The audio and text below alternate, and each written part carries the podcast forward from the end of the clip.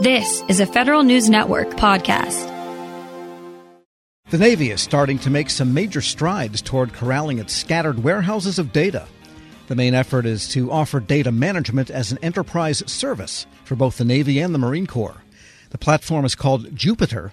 Over the past year, the Navy Department has onboarded thousands of users and started advanced analytics on 30 different data use cases. Federal News Network's Jared Serbu has more on what the Navy has learned so far. The Navy Department launched Jupiter in April of last year as part of a new data architecture that's meant to consolidate information from across the Navy and Marine Corps, digest it into a coherent structure, and make it usable to service members and civilian employees at all levels of the force. Tom Sasala, the Navy's chief data officer, says there's a big hunger across both services to turn vast troves of unstructured data into something naval organizations can use for decision making. What we found is 95% of our customers are folks who don't have these tools at their ready disposal, that they've been fighting with system owners, they've been fighting to get access to data, they've been fighting to get the tools they need to do their job on the network for one reason or another, or the network, because of its age and kind of fragility, right, doesn't really support the type of analysis that we need to do. So uh, the biggest success I've actually found with Jupiter so far is the partnership that we've actually built with our customers. Jupiter is part of the Defense Department's broader data analytics platform called Advana, but the Navy wants to make it a general purpose shared service that any naval command or office can feed data into and get insights from, regardless of how comfortable with data analytics they are. Stephanie Tutko is the senior data analyst for the CDO's office. We have self service use cases. That's for organizations who have analysts, data engineers, feel comfortable ingesting data into the platform and performing analytics themselves. We have limited or supported service models. That's typically for teams that would like some help with data ingest, would like to work with our data engineering team, or want to establish an API but are fully confident doing the analytics themselves, whether it be advanced analytics or visualization. Our final model that we offer is full service. That is a full partnership with the Jupiter team from soup to nuts. So we will help you define your problem and we will walk you all the way through to building out the analytics from you. What we have found over the year is that it doesn't matter what model you're using, successful use cases are very focused on that finding good data to answer good questions and being successful in a quick path to Jupiter. For any given use case, Tutko says success depends on five basic prerequisites figuring out what problem you're expecting the data to solve, defining success criteria, determining who will consume the data, and what questions they're trying to answer, and what information actually matters to their decision making process. Truly, the most important lesson that we have learned in the past year. Without having that clear understanding of what we're trying to do, what we're trying to answer, and what persona we're trying to address, it is incredibly difficult to have quick success with an MVP. Doesn't mean you won't have success with an MVP, it will just be a much longer road to success because you'll iterate and iterate. Speaking from experience, the DON CIO team built out dashboards. We had a lovely conceptual model. It was beautiful. It integrated information across multiple information domains. But as we iterated, it became clear that we didn't have enough focus. So as we were building it out, we iterated and it became kind of a rock drill. It was is this the dashboard that you want? No, this isn't the dashboard you want. Is this the dashboard you want? No, not quite it. So had we honed in on who we were trying to address and what questions we were trying to address, we would have much quickly got to our MVP dashboard. But that's all right. We're, we're, learning. Now we can pass this lesson on to other use cases. At this point, there are 30 different use cases that have been successfully brought into the Jupiter environment, including 17 that use advanced analytics, 13 data visualizations, and more than 140 dashboard models that can be reused across the Navy and the Marine Corps. The use cases run the gamut from tracking cases of COVID 19 and stocks of personal protective equipment in real time to improving department leadership's views over performance management. In another example, the Office of the Assistant Secretary of the Navy for Manpower and Reserve Affairs is using Jupiter to assemble a clearer view for senior defense leaders on destructive behaviors like sexual assault, suicide, and poor command climates. Marcy McLaughlin, the office's director for manpower analytics, says that's an example where the data senior leaders need already exists, but it's stored in more than a dozen different systems. But once it became a priority to ingest that data into Jupiter, those data warehouses started to get unlocked. And we used JIRA to track the progress of these data sets, and then we visualized it in a dashboard. What we wanted to do here was to ensure that we had full transparency on where the progress was being made and where we might be seeing the beginnings of a blocker so that we could remove them. It's important, I think, that we we speak a lot about transparency in our data, but when it gets down to actually working it and, and acquiring the data and then making it visible, sometimes there's a little bit of hesitancy or resistance. And we are, you know, we're working through it and making great progress. Um, but this here is just an example of the dashboard that we would uh, portray for the secretary on a weekly basis and give him an update relative to where we were, which systems had we acquired, which ones were we still waiting on, and each one had its own story. In another example, the Navy is using Jupiter to apply predictive analytics to future hiring needs for its civilian workforce. The use case tries to predict how future budgets will change and how the Navy will respond, how many people will get hired and retire, and whether the Navy will have too many or too few civilians at any particular point in time in any particular career field. Greg Gadron is the director of the Manpower Office's Analytics, Visualizations, and Intelligence Division. We have lots of good examples of, you know, every year the Office of Civilian Human Resources asks each major BSO for a hiring plan. And a lot of times the way that's designed is for it to be built ground up. Here's a blank template. Tell us how many, where you need, and where you need it. But in reality, a lot of the processes you'll see that has gone on as far as requirements development, uh, budgeting development, as well as looking at what our current workforce is and what it'll be in the future has already been done.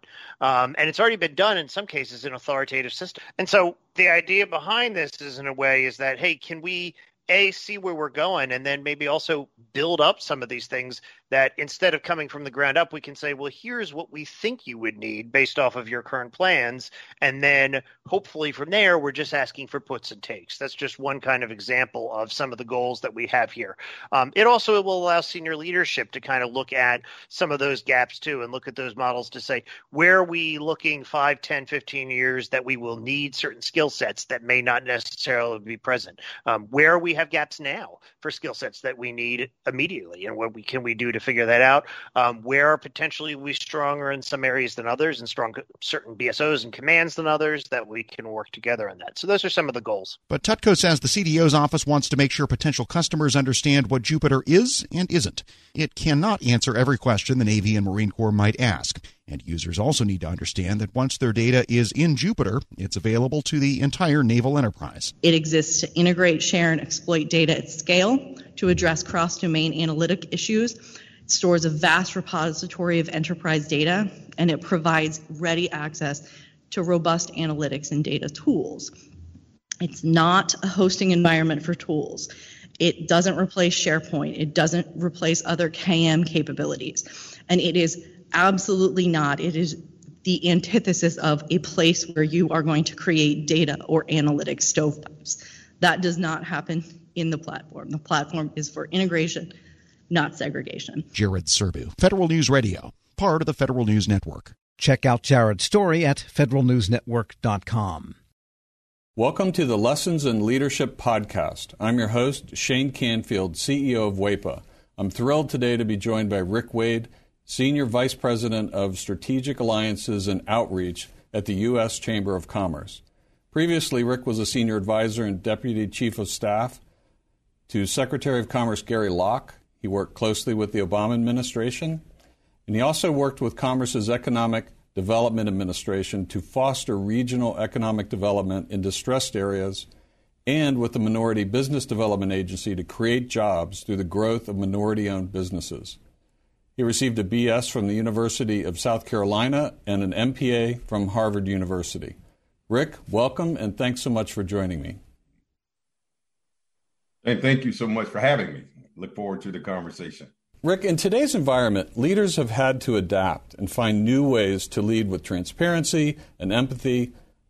But can you tell us a bit about how you've adapted your leadership style? You know, this past year has, clearly uh, presented some unique challenges that uh, certainly me uh, or I, as a leader, uh, have had to adapt. Uh, you think about a pandemic, for example, that has uh, placed us in probably one of the most challenging circumstances is sort of lead in a virtual world now. I've not been in my office for nearly a year. And, and the idea that we don't have the human interaction uh, which I think is very important when you think about the I- empathy that is a, a, very important value of leadership. So, trying to lead from a virtual uh, environment, Shane, and be empathetic and be sensitive to the needs of others has presented terribly difficult challenge. One of the other defining uh, moments, I think, in our time uh, that has dictated uh, a change in leadership, if you will, uh, was the murder of George Floyd. I think it created a whole different consciousness uh, in America, and certainly within me, uh, about the importance of being empathetic uh, in, uh, uh, in, in the way I lead, to be inclusive, uh, to be to, to lead in a way in which you're very sensitive to the impact of your decisions Uh, on those on others uh, across our community. So it certainly has been a challenging year uh, to adapt, but I'm happy to say that I'm still here and we're moving forward. Perfect. Throughout your career, what have been some pivotal moments or lessons learned that have shaped the leader that you are today? You know, there have been so many moments, Shane. I, you know, I grew up in rural South Carolina. Uh, quite honestly, at a time when I, I mean, I saw what legal segregation was. I mean, I, I wasn't able to go to an integrated school until middle school, being bused across town. And I remember, as strangely as it may sound, uh, in 1979, I wanted to run for vice president of my student body at Lancaster High School, a rural school. And I had to run on the ballot as vice president black, literally. And there was another candidate who ran as vice president white. And the irony of that story uh, is that the following year, I ran for president and I won overwhelmingly. That was a lesson for me in leadership. And and the lesson there was you know perseverance uh have the tenacity uh, have a vision and overcoming barriers.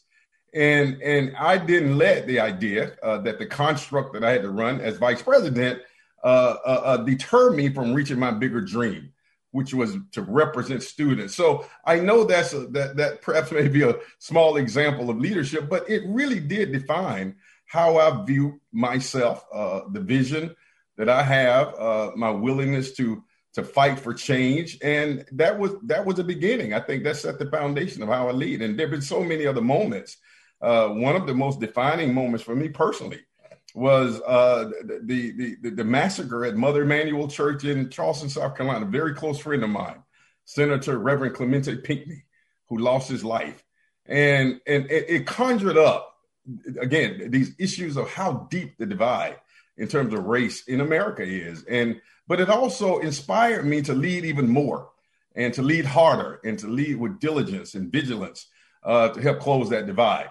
So there have been so many defining moments uh, uh, in my career. I, I will tell you, even uh, after the murder of George Floyd, and my role at the U.S. Ch- Chamber of Commerce uh, to galvanize the business community, uh, inspired by that tragedy, and now we have a whole broad, historic, sweeping, what we call equality of opportunity initiative that I'm leading, that I that that, that I was inspired to develop, and we're bringing together corporations from across America to address what we call equality of opportunity. So my point there, I think, with all of these moments, they've all been pivotal moments at different parts of my life, my career, my journey, and I've seized those moments to make the best uh, of, of them of, of what I could. It's fantastic. It's a great, great answer. Many stories. Thank you very much for sharing that. Um, who is the most impactful leader in your life, and what quality did you admire about them? You know, I, again, I, I can't say that I had, I had just one, but I would tell you the one person who uh, who had whose historical leadership has inspired me the most, and that is the leadership of Dr. Martin Luther King Jr. And there's so many attributes there that are consistent with my values. But the one, the one part of his leadership was vision. And I, I mean, the idea that you can have a dream, which we often define and think of his big I have a dream speech. But I think that's a really important attribute of leadership, Shane, that you can sort of see beyond the challenges of today and see a better future for people and for yourself. So the, the idea that leaders have vision, uh, despite the challenges, is seeing a forest despite the trees, is seeing an opportunity despite the barriers. And that that attribute, I think, is one that that I embody. I mean, I, I am very optimistic, uh, despite the challenges, despite the circumstances. So the whole notion of vision uh, was a very important attribute that I I learned and that I've tried to emulate from the leadership of Dr. King. Wow, fantastic. And as someone who's got an extensive background in federal service uh, and out of federal service, what advice would you give to feds looking to develop leadership skills? And, and you can talk about mid career, senior career, early career. Um, what comes to mind there? Yeah, listen, I mean, you're aware that I had the, the, the fortunate opportunity. We didn't have a Secretary of Commerce when uh, President Obama, uh, of course, I served as one of his senior advisors, was inaugurated. And the president asked me to go to the Department of Commerce to hold the fort down. And that was one of the most exciting experiences in my entire career. Not just for the title and, and, and the wonderful experiences, but I understood the value of federal employees. And, and folks forget sometimes, Shane, that we political appointees, we come and go. But the folks who, who are grinding every day, who are at their desk no matter rain, sleet, or snow, uh, who bring innovations but yet don't don't get the credit for it because the political appointees get all the credit. I think I learned something about the humility of, of being a leader. Uh, and and and and I, I, I built so many friends who were federal employees, not just at the manager level, but the frontline workers, the administrative assistants. And I was very deliberate. I mean, one of the things that I was most proud of, strangely enough, I was that guy, even though I was senior advisor to the Secretary of Commerce, and I, I, my office was on the floor at the top floor. We call it the blue carpet, Shane. But I made a deliberate point to go eat in the cafeteria every day, as many days as I could, just to sit down and talk with employees. And I grew from that. And and and there were so many times where I took their ideas back to the blue carpet and said, and I told the Secretary Locke, you got to go down and sit down and talk with regular, common, everyday folks. They're in the cafeteria, not in the dining room on the blue carpet. And so he started doing that. So the, the point is, I think for me, the advice that I would give is to continue to do the hard work. I do think that we should do a better job in government in providing the kind of admiration for those workers as we do the high level appointees. And, and that may be something that, uh, that I'm looking to work on myself uh, to help continue to advocate for our federal employees. Uh, they, they, those are hard workers. That's where the work gets done. And, um, and, and, and so I think that's a lesson for me. If there was some advice and counsel I could give, is to continue to do your work, but we have to do our work as leaders of these agencies to create ladders uh, of success and, and, and reward and admiration for the hard work that they do. Rick, thank you very much. You've inspired me. These are tremendous insights and stories. Uh, I love every single one of them. You've got a fascinating journey in leadership yourself. And thank you very much for sharing that with us today. Well, thank you for the opportunity. Thank you. I'm Shane Canfield, CEO of WEPA. Thank you for listening to today's Lessons in Leadership podcast. And until we see you next time, take good care. Grab a 30 day free trial of Live by Live Plus, and you'll get unlimited skips, commercial free music, and all of the podcasts and live streaming events you can handle. Visit livexlive.com slash podcast one to learn more and start your free trial.